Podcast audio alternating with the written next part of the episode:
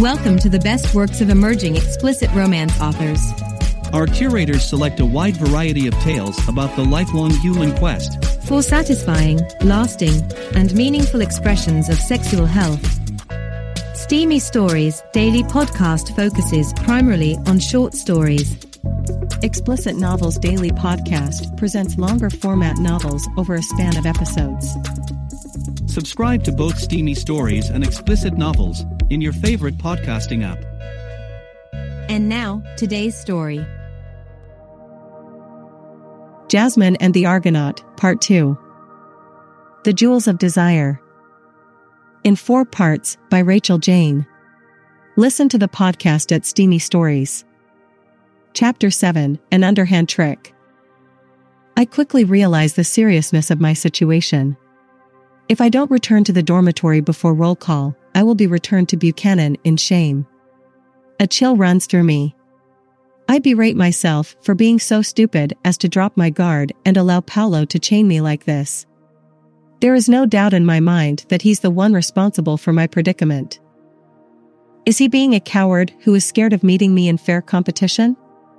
That seems inconsistent with the Paulo I've been with tonight, but he would surely have woken me had he noticed anybody else entering this cafe while we slept. Perhaps he is a better actor than I gave him credit. For all I know, his training could have included a course in seducing maidens. After all, half the contestants are young women. Some, like me, will be gullible enough to fall for Paulo's charms and walk into his deadly trap. But I mustn't dwell on Paulo's reasons. My immediate priority is to get free. I test the strength of the chain restraining me. It's similar to the security chain threaded through the handles of the cabinets behind the bar. Paulo must have come across a spare length of chain while he was exploring earlier. The chain is lightweight but strong. There is no way I can break it. Which means I must somehow break the lock securing the chain to my ankle.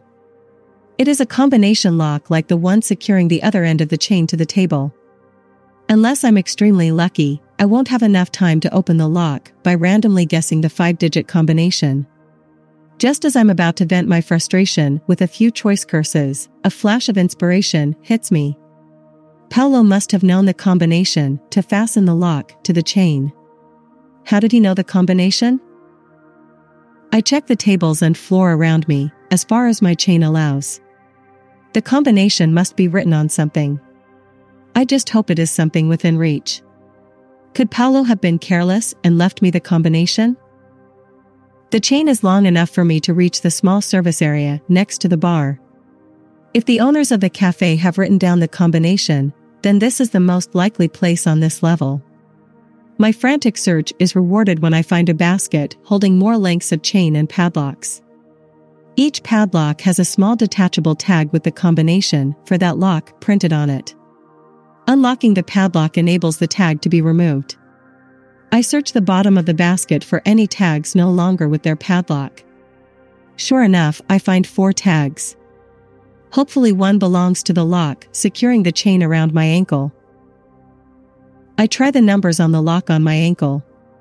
I meet with success on the third number, and within seconds, I'm free of my chain. But before I can go anywhere, I hear two people talking. They are coming up the interior staircase from the main cafe below. Two voices I recognize. Paulo and Chloe. They are too close for me to try and exit over the balcony, so I can't lead the way Paulo and I entered. My only option in the time available is to pretend I'm still asleep and chained to the table. See, she's still asleep, says Chloe. The sound you heard was probably the fridge humming. I don't know, replies Paulo. I'm still not happy about leaving her chained like this. It's an underhand trick. Think yourself lucky I didn't chain you as well, replies Chloe. You saw her during the preliminary session this evening. She's a serious challenger and she's best eliminated now. But someone will find her in the morning and set her free, replies Paulo. Yes, but she will have missed the 8 o'clock roll call by then, and she'll be disqualified from the Argonaut. I still don't like it. Anyway, why did you follow us? And how did you get out of the complex? I saw the pair of you as I was returning from a night out. I realized that this is a golden opportunity to improve my chances of success.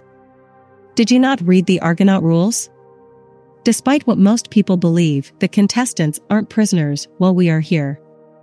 As long as we attend the morning and evening roll calls, and the various tests and interviews, we can come and go as we please. Why do you think your nighttime frolics weren't stopped? The rules? You mean that 50 page book they gave us when we arrived? Of course, I've not read it. Well, if you spent less time trying to climb between a girl's legs, and more time paying attention to what really matters, your chances of winning a work permit might be better. Come on, we're leaving before Sleeping Beauty wakes up and starts screaming the place down. How do we get out of here? asks Paulo. You're not too bright, are you? scoffs Chloe. The door lock only stops people entering the cafe. We can just walk down to the front door and back to our dormitory. Paulo and Chloe leave. My anger competes with my embarrassment. I get up as soon as I'm sure they have gone. Paulo has taken my nightie and Chloe has taken my towel. I've no clothes and I'm starting to get cold. A naked woman is easy target for any loiterers out there. At this time of night, any city citizen still about may well be on the prowl for sex. I search the service area for a tablecloth or something to put over me. I find an apron that at least provides me with a semblance of decency. I make my way back to the old boarding school, making sure Paulo and Chloe are nowhere in sight. Re entering the school presents no problem. Chloe is right in saying the contestants are allowed to come and go. Perhaps I should have read the rule book as well, but my late acceptance to the Argonaut meant that I only had a few days to prepare. A retina scan at the security desk confirms my identity and I'm allowed to return to my dormitory. My anger at Paulo's betrayal has abated. Despite Chloe's intrusion, I did actually enjoy my time with him tonight, particularly when I remember why I chose to leave my room wearing such provocative clothing in the first place. I was looking for the type of experience and adventure which Paulo delivered. Not that I am in any mood to forgive him, but I'm no longer embarrassed or afraid. If anything, Chloe's actions have filled me with determination and resolve. Yesterday I was nervous of the specially trained contestants, Today I realize they are actually afraid of me. I shall look forward to seeing Paulo and Chloe's faces when I appear for roll call in the morning. The clock says it is 3:30 in the morning when my head hits my pillow. This time I have no difficulty falling asleep. Chapter 8 Preparations Stop fidgeting, Jasmine, says Ellen, my dormitory's assigned helper from the collection of city-born volunteers for the Argonaut. You need to look your best this afternoon. It's a message Ellen has constantly repeat. Along with the 49 other hopefuls, I will be paraded in front of the television cameras this afternoon. What's worse, 10 of us must endure a 5-minute interview with Darian, one of the obnoxious hosts of the televised segments of the Argonaut. None of us will know which 10 of us are to be interviewed until we are on air. I can honestly say that I am dreading it. The only benefit in being selected for an interview is the opportunity it provides to improve my chances of winning. Only a few contestants will be declared the eventual winners of the Argonaut, but that won't be until the final session on Sunday. Of course, fluffing an interview would be disastrous for my chances. I sigh as I add the finishing touches to my dress. When I picked it from the studio's wardrobe, I thought it to be a beautiful dress. Now I'm not so sure. I'm grateful for Ellen's valiant efforts to make me look my best, even if I don't see the purpose of this afternoon's charade. How do you feel? asks Ellen when she is satisfied with her work. It's a beautiful dress. Thank you, I say with as much enthusiasm as I can muster, which isn't much, given my lingering dislike for this cattle market in the first place. But I had few other options open to me when I accepted the belated offer from an anonymous benefactor to sponsor me for this event. And winning the Argonaut will at least mean that my family can benefit as well. Yes, I know how you look in it, Jasmine. But how do you feel? persists Ellen. How should I feel? I reply, slightly surprised by her question. Jasmine, You ungrateful girl, snaps Ellen. I am trying to help you. I know, and despite what you think, I appreciate your efforts, I reply. But I feel like a marionette, all dressed up to please an audience who simply want to ogle pretty young men and women desperate enough to parade about for the entertainment of our so-called betters. Aren't we just 50 puppets, each performing to the studio script? Your image is important, Jasmine, says Ellen. Most of those in the audience will be deciding their vote on how attractive you are. Harper will advise you what to say when you have your session with him later. Impress the audience tonight, even if you aren't interviewed, and someone watching may help you to gain a work permit. If you don't, then they will favor one of your rivals. I've heard this speech from Ellen at least twice already this morning, and it isn't even 10 o'clock yet. I know she believes in what she is saying, but somehow I can't buy into the rotten arrangement. It's true that several previous winners of the Argonaut owe their career success to the timely arrival of a sponsor's helping hand. But nothing in our world comes for free. Some contestants may be naive enough to believe that sponsors give their generous help through the kindness of their hearts, but I'm not one of them. If a contestant is lucky, their sponsor is only interested in winning a high stakes bet. But lurking in the background are those sponsors whose help comes with unsavory conditions that enslave their victim for life. The alternative is to fail and live out your life as a serf in your settlement, but you don't need a sponsor's help to do that. You asked me how I feel, and I gave you my answer, I snap.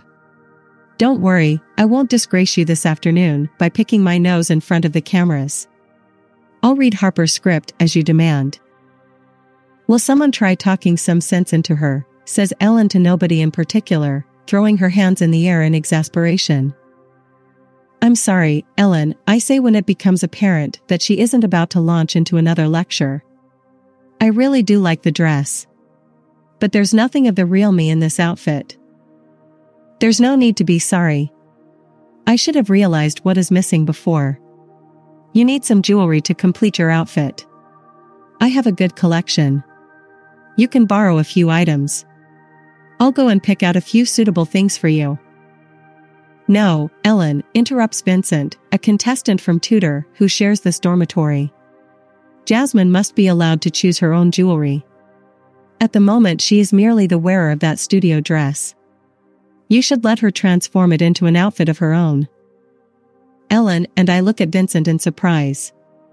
For my part, I'm amazed by Vincent's understanding of my needs even though I don't fully understand them myself. When I look at Ellen, I begin to worry in case she might refuse. It's one thing to lend me a ring or a necklace of her choice, it is something else entirely to let me rummage through her private jewelry collection. Yes, yes, okay, says Ellen after a few moments' hesitation. I'm not certain many of my pieces are suitable for a young woman, but I will allow Jasmine to look through what I have. Follow me, Jasmine, I quickly change into my ordinary clothes and hang up my dress in the wardrobe I've been allocated for my things.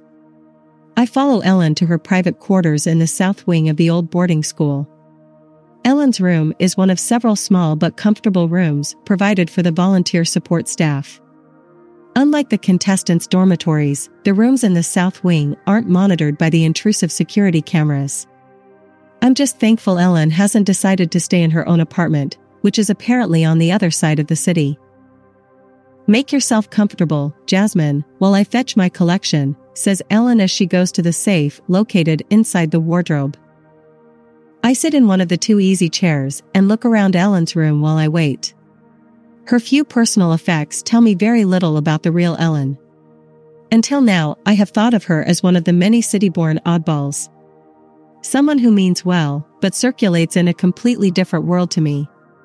When I see the small chest full of jewelry, I realize there is an aspect to Ellen I never knew existed. I've not had much chance to sort them out, says Ellen when I peer into the chest.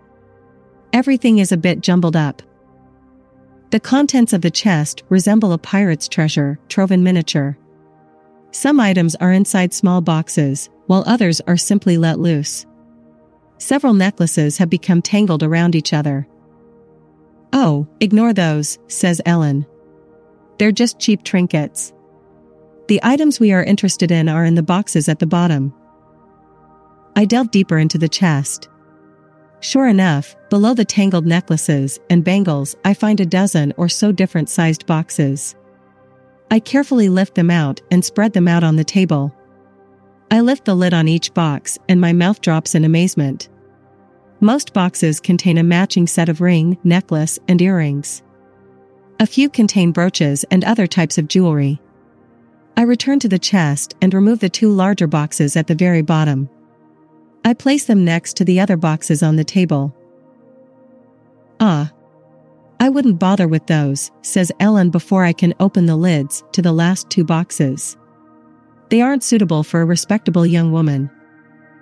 Her comment raises my interest, but I do as she asks and focus my attention on the boxes I have opened. I've no idea whether I'm looking at priceless jewels or glass imitations. After studying each box in turn, I realize I have subconsciously made my choice. May I try this one on? I ask, picking out a ring with a beautiful green gemstone. Ellen nods in response. The ring with the green gem seems to draw me to it in a way none of the other items do. I slip the ring on my finger, it's a snug fit, but not too tight. I try on the necklace and earrings as well, and walk over to the mirror. I think they are the most beautiful pieces of jewelry I've ever seen. In the corner of my eye, I can see Ellen watching me with a strange expression on her face. I like these the most, I say to Ellen. May I borrow them this afternoon? I promise to take good care of them. Hmm. You surprise me, Jasmine. I had expected you to go for the diamond cluster or the rubies. What made you choose the emerald ring and necklace? I don't know. I like several of the other sets, but this ring somehow calls to me. If you think it inappropriate, I'll happily change my choice. No, that won't be necessary. Choosing jewelry is a very personal act. You like what you like. But you said it called to you. What did it say? I could be trite and say pick me, pick me, but that isn't what I sense. It's more like an energy flowing into me through the ring. It's as though a former wearer of the ring has left her imprint in the ring and she is communicating with me. I try explaining what I sense to Ellen. I'm sorry, I know I'm being foolish, I say when I finish my lame explanation. Interesting, says Ellen in reply. The ring is very old.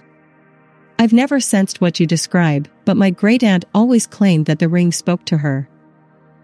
So the ring and necklace have a history then? The necklace is a more recent piece my great aunt had made to go with the ring. The ring, however, is hundreds of years old. It is reputed to have been made for the daughter of a great ruler. Legend says that she was a warrior princess who rode into battle at the side of her father. When her father died and her brother became ruler, the princess devoted the rest of her life and her considerable wealth to helping the poorer people of her lands. It is a perfect match for you, Jasmine. I try my best to stifle a laugh. Ellen must be joking with me. Warrior, princess, and wealth are three words which have never been associated with me, nor are they ever likely to be. Ellen doesn't pay my reaction any mind and begins placing the lids back on the other jewelry boxes. A knock at the door stops Ellen before she can finish. She leaves me alone while she answers the door. Chapter 9 The Princess and Professor. Ellen goes to the door, but she doesn't admit the caller into her room. I can hear Ellen and another woman talking, but I can't make out what they are discussing. It soon becomes apparent that they could be a while. I resume what Ellen had started and close the lids on the remaining jewelry boxes. Then I remove the emerald ring, necklace, and earrings I've been wearing and return them to their box, placing it to one side. Ellen still hasn't agreed to allow me to wear the emeralds tonight, but I remain hopeful. On impulse, I open one of the boxes Ellen had dissuaded me from opening earlier. Inside is a large piece of jewelry. At first glance, it looks like a large multi strand necklace with several gold chains, each slightly longer than the one above, meeting at a single point at the back of the wearer's neck. The chains are decorated with small red gems that catch the light. But what makes the piece unusual are the two small shaped metal discs on the lowest chain. The two discs look like flattened cones, and each is engraved with a strange symbol. I carefully lift the piece out of its box to examine the engraving. Too late, I realize I'm not alone. What are you doing, Jasmine? asks Ellen. Oh. Oh. I'm sorry, I stammer. I didn't mean any harm. I was just looking. Well, well, well, Ellen, says the woman standing next to Ellen. I can't believe you still have that piece. I look up and see that Ellen has invited two people into the room. The woman looks very like Ellen, so I presume she is Ellen's sister or cousin. My heart sinks when I recognize Ellen's male guest is one of the other contestants. One I've tangled with before. Paulo. What's going on? I ask, suddenly feeling very wary. Don't worry, Jasmine, replies Ellen. This is my sister, Sylvie. The Argonaut organizers have assigned her to support Paulo's dormitory. Paulo, you know, of course. Of course, I recognize Paulo. He's the man who deflowered me last night. Seeing him here like this does funny things to my emotions. As much as I hate to admit it, I'm attracted to him. An attraction which could spell disaster to my chances of succeeding in the Argonaut. Ever since I first saw him, I must constantly remind myself that Paulo is a dangerous rival, not someone I should be trusting with my affections. Sylvie takes the necklace from me and holds it up to my breasts. I almost die of embarrassment. I now realize the purpose of the spring clips on the inside of the metal cones. Ellen was right, this isn't something a decent young woman should wear. But Paulo's presence and my self preservation skills save me from revealing my naivety. I remember the golden rule which my father instilled in me when we hunted together in the woods never show weakness in front of a dangerous predator. I brazen the episode through by making light of the situation. What do you think, Paulo? I tease. Do you think I should wear this tonight? Will the sponsors in the audience like it? My self confidence takes an enormous leap forward when I see Paulo is struggling for words. Sylvie saves him from having to answer my questions. Don't flirt with Paulo, Jasmine, she admonishes. What you wear is up to you. If you want to look like a prostitute, then that's up to you. That piece has never belonged to a prostitute, Sylvie, exclaims Ellen. You know it was made for our great Aunt Sophie. Paulo and I just stand and watch as Ellen and Sylvie have an extended spat over the occupation and morals of the great aunt in question. In other circumstances, their quarrel would be funny. But inside this small room, their quarrel is making me feel uncomfortable. We could go for a drink or something while they finish scratching each other's eyes out, says Paulo. I saw a cafe of sorts just down the corridor. Um, yeah, sure, I reply, anxious to get out of here. Paulo and I are going to the cafe while you two sort out your differences, I manage to say to Ellen during a moment's respite in her row with Sylvie. I don't wait to see if what I say registers in her mind. Paulo shows me the way to the cafe he saw earlier. The cafe is quiet since almost everybody in the complex is busy preparing for this afternoon's television show. Fortunately, I carry a small amount of pocket money for situations like this. It seems Paulo's does the same. We each order a drink and sit down at one of the tables. You really are an enigma, says Paulo in a pleasant tone. Would you really wear a piece of jewelry like that? Perhaps, I reply, knowing I wouldn't really do any such thing.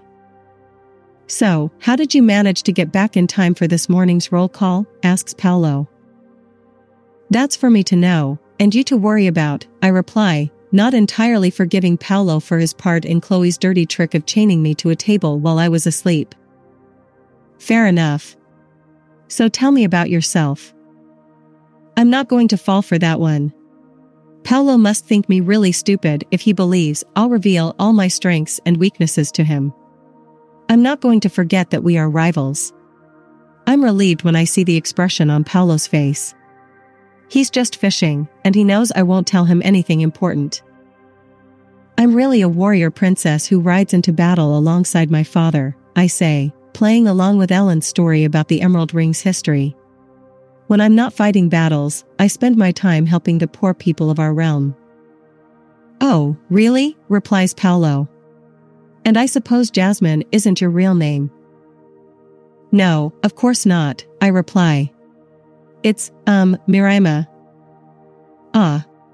Miraima. A name which means the sun and moon, does it not? laughs Paulo. We obviously read the same books. How does the line go? Ah, yes, I remember. The ancients believe that Miraima, the sun and moon, protect the emerald forest. I think you aren't being entirely truthful with me, princess. I can't help but join in his laughter. There are hundreds of books available on the local feeds. It's the only form of free entertainment open to serfs. What are the chances of Paulo reading the same book that I like? So, I've told you about me. What about you? I reply. Oh, me? I'm but a humble scholar who studies history, law, science, um, begins Paulo. Really? I would never have thought a foot soldier would be so well educated, Professor, I tease. There is a lot you don't know about me, Princess. I know. It's a shame we can't talk to each other like normal people, I say. There's too much at stake for both of us. But we can at least be civil to each other, replies Paulo. We must have a lot in common. We both like the same books, and we are both crazy enough to have accepted a sponsor's nomination to be here. What made you accept your nomination? I ask. Winning the Argonaut will secure my future, replies Paulo. I didn't want to sign up for another 10 years in the military. Nor did I want to spend the rest of my life as a serf working in the packhouses for 12 hours a day and being paid inadequate wages. I can't afford any of the other ways of acquiring a work permit for a city job. Winning the Argonaut may simply give you a more comfortable prison, I say. How many Argonaut winners do you know of who have gone on to live a carefree life? None, I bet. Most of them are at the beck and call of their sponsors. According to the news feeds, only a few have ever married and had children. You have obviously studied the subject, replies Paulo. You are right, I suppose. But I've no intention of ever having children, and I'm strong enough to avoid seeking comfort in alcohol and drugs. How about you? Despite a bleak outcome if you win, that hasn't deterred you from applying for an assessment. Wouldn't you rather have a family of your own? Me? Like you, I must take risks if I want to be free of serfdom. And I wouldn't be so irresponsible as to bring a child into the world we live in. Our rulers ensure our laws, keep them secure in their privileged position. But if the world changed, would you want children then? asks Paulo. Perhaps I muse. But changing the ways of our rulers doesn't seem likely. What we did last night was probably a once only event for me. You still have time. To do what? To change the ways of our rulers? Hardly. No. To solve your other problem. Is that some form of pickup line? I laugh. When and where do you suggest we do the deed? Might I remind you we have to perform on a television show this afternoon, and tomorrow's schedule won't make it any easier. I shall work something out. I'm greatly encouraged by the fact you don't reject the idea out of hand. Chapter 10 Game in Progress. I'm surprised. Not by Paulo's words, but by my own behavior. For some reason, I'm not being my normal shy and easily embarrassed self. Not that I mind. This whole conversation makes me feel so alive. I lean forward and look into Paulo's eyes, daring him to respond. He matches my movement and we are sitting face to face, only centimeters apart. Then everything turns into chaos. Just as I am contemplating sharing a kiss with Paulo, Ellen arrives. She's not alone. Sylvie and three security guards are with her. What on earth do you think you are doing, Jasmine? growls Sylvie. I raised the alarm when I realized you had left Ellen's room. Don't you remember any of the personal safety instructions you were given? I glare at Sylvie, trying my best to restrain my anger. I'm about to let fly with a tirade when Paulo places his hand on my arm. Jasmine and I came out here while you two had a sisterly reunion, says Paulo. Jasmine told Ellen where we were going. It's hardly Jasmine's fault if Ellen didn't listen. Hum, well, okay, I suppose, blusters Sylvie, unable to find anything wrong with what Paulo has just said. But you two should not be together without supervision. Come on, Paulo. We shall return to your dormitory. We were hardly unsupervised, Paulo replies. The cafe proprietor was here. Paulo seems to have quietened Sylvie's thunder. I'm still angry with her, but I will hold my wrath in check until we are somewhere more private. Thank you for a pleasant interlude, Professor, I say as I stand up. As you can see, we are summoned back to reality. Such are the trials of an Argonaut contestant.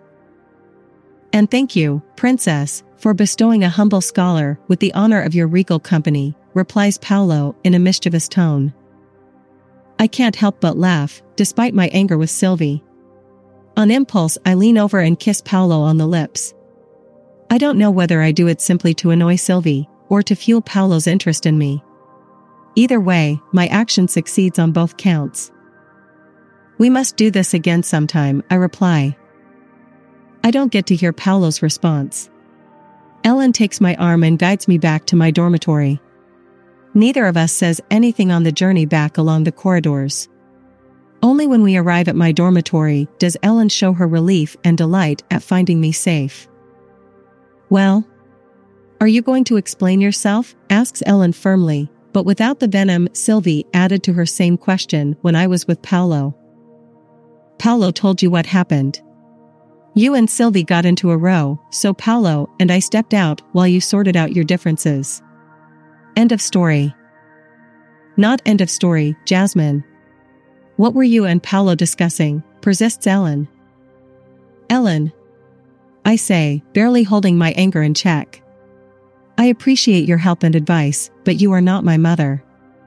I don't have to explain to you what I say and do with a man. Yes, you do, replies Ellen, unmoved by my reply.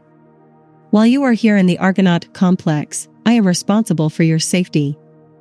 Your battle for victory doesn't start with this afternoon's television show. The Argonaut has already begun. Until you are either eliminated or declared a victor, I need to know about your every move so that I can protect you. Now, I repeat my question what were you and Paulo discussing? I look at Ellen. As soon as I do, I realize that this isn't an argument I'm going to win. Fine. Have it your way, I sigh. We were just talking about a make believe life and family. And what was the meaning of the kiss? asks Ellen, still not willing to let the matter drop. It's what a man and woman do when they like each other, I reply. You like him, splutters Ellen. In case you've forgotten, he's going to be trying to eliminate you from the Argonaut. And I him, I reply. That doesn't mean that we don't like each other. The officials can put us through all the tests their warped minds can devise, but they can't tell us who to love or hate. I can't believe this, sighs Ellen. Is there anyone who can make you see sense? I know you think I'm obstinate and moody, I say before Ellen can begin a lecture. You don't have to help me if you don't want. I know my chances of winning are slim, but I won't live my life on my own terms. I won't think any less of you if you simply wash your hands of me. There's a stunned silence. I've taken Ellen by surprise. What did I tell you? says Vincent, who has been sitting on his bed watching our argument. There's fire in her soul. I, for one, will be proud to help Jasmine if she needs me. Yes, me too, says Ellen. When we are finished here, I shall fetch the emerald you liked, Jasmine. You'll knock the audience dead wearing those tonight. Does that mean you are allowing me a free rein to do what I want later? I ask Ellen. No, of course not. You're still a novice at the underhand games, which will be played out behind the scenes this afternoon and tonight. In fact, they've already begun. Doesn't it strike you as strange that Sylvie and Paulo just happened to call it to my room while you were there? Was it you or Paulo who suggested going to the cafe when Sylvie started arguing with me? Do you think Paulo is really interested in you, or is he simply trying to gain useful information which he can use against you? Those thoughts had crossed my mind, I reply. I agree. I don't believe Paulo's presence in your room was a coincidence. But which of us gains the upper hand as a consequence is still a game in progress. What do you mean, Jasmine? What game? I intend to see Paulo again when I can. He may be physically stronger than me, but very few of the Argonauts' tests rely on muscle. However, when it comes to mind games, I think I am better than him. I shall find out when I next see him. You are playing a dangerous game, Jasmine. I advise you to abandon your quest. If you fail, Paulo and the other contestants will target you for early elimination tomorrow. I think my contestant profile that the Argonauts organizers have published already marks me as a target. Paulo's appearance this morning only confirms it. My best chance is to weaken Paulo's resolve to attack me. He must either fear me or love me. If that is your strategy, then I salute your cunning, says Ellen but I still advise against it. There is very little I can do to help you. I don't ask for your help. All I ask is that you don't hinder my hunt. Very well, says Ellen. Providing you keep me or the reception desk informed of your whereabouts. Kidnapping a contestant is a very risky tactic, but it has been tried before. Remember, if you fail to turn up for a roll call, you will be automatically eliminated. How about you let Jasmine's try on her dress with the jewelry she has chosen, says Vincent. The others will be returning soon for lunch. It will be better if you have finished the fitting before they arrive. Ellen nods in agreement and goes to fetch the emerald jewelry I picked. Where is Patrick? I ask, suddenly remembering he left the dormitory a few hours ago for a run. He finished early, says Vincent. He went down to one of the private rooms to practice his interview skills. Is he still angry with me? I ask. Angry with you? Why do you think he is angry with you? asks Vincent. We traveled here together, but as soon as we arrived, he suddenly didn't want anything more to do with me. Something I did must have made him do that. You have already identified the reason, Jasmine, says Vincent. You said your best chance of winning is to make your rivals either fear you or love you. Paulo isn't the only man who will be competing against you. But why would Patrick fear me? We were getting along fine until we arrived here. He doesn't fear you, Jasmine, says Vincent. Well, not much. Then he, oh. I say, suddenly realizing that the strange looks Patrick has been giving me had a deeper meaning than I thought. Chapter 11 A Little Tenderness. I take the studio supplied dress from my wardrobe and I quickly change into it. I'm busy admiring myself in the mirror when Ellen returns with her emerald ring, necklace, and earrings. She fastens the necklace for me, and for the first time, I see the combined effect of the dress with Ellen's emeralds. Perfect, says Ellen. I can't help but agree with her. If looks alone could see me through this afternoon's performance, then I would be home and dry. But I must still navigate my way through an interview, or make myself noticed if I'm not one of the 10 contestants chosen. If I'm interviewed, I need to be eloquent and confident in my responses to the host's questions. Not just because I want to impress any potential employers, but because Paulo and the other contestants will be watching my every move. Do you think Paulo will like my outfit? I ask Ellen. Paulo? Hmm, I think you will snare him with these emeralds. Do you think I have a better chance if I wear that piece, which belonged to your great Aunt Sophie? I ask, remembering Paulo's reaction when he saw it. Who was this great aunt of yours anyway? Sophie? Oh, she was a famous dancer. Her stage name was Desire. She lived a very bohemian life, my parents regarded as the black sheep of the family. But I liked her. I used to visit Sophie quite often when I was young, so I knew Sophie much better than did Sylvie or any of my other sisters. That's why Sophie left her jewelry to me when she died. The emeralds were hers as well. A gift from a man she lived with for many years. Have you ever worn her jewelry? I ask. The emeralds, yes, but not that piece you were looking at when Sylvie intruded. I've never been in a situation where it was appropriate to wear it. It's not the sort of jewelry you wear in public places, and it takes a certain amount of confidence and practice to wear it. You do understand how it should be worn, don't you? Yes. Thanks to Sylvie's demonstration, I know how it fastens, I say, giving Ellen a demonstration using my fingers to represent the spring clips. You would need to be wearing a thin top to stop it sliding off, though. Or no top at all, laughs Ellen. But we are getting sidetracked. The others will be here soon. If we are done, I suggest you change back into your regular clothes. Ellen, could I borrow that piece of Sophie's I saw earlier? What? There is no way you are wearing that on the television show. No, of course I won't. I do have some sense of propriety. But I might be able to use it to snare Paulo.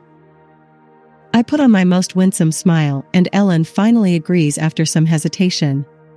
She must have anticipated my request as she has the box with Sophie's piece in her bag. She hands it to me. You knew I was going to ask to borrow this, I say.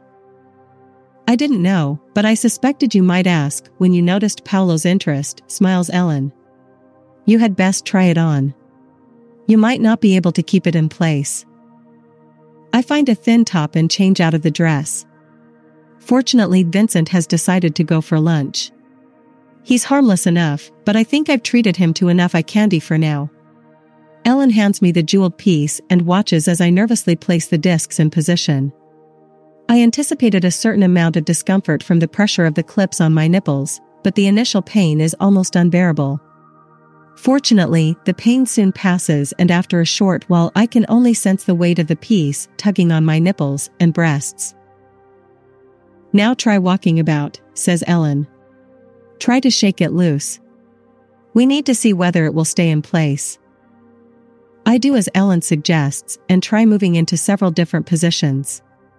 The piece remains firmly in place, but several movements cause me to wince in pain as the weight or tension in the linking chain pulls against me.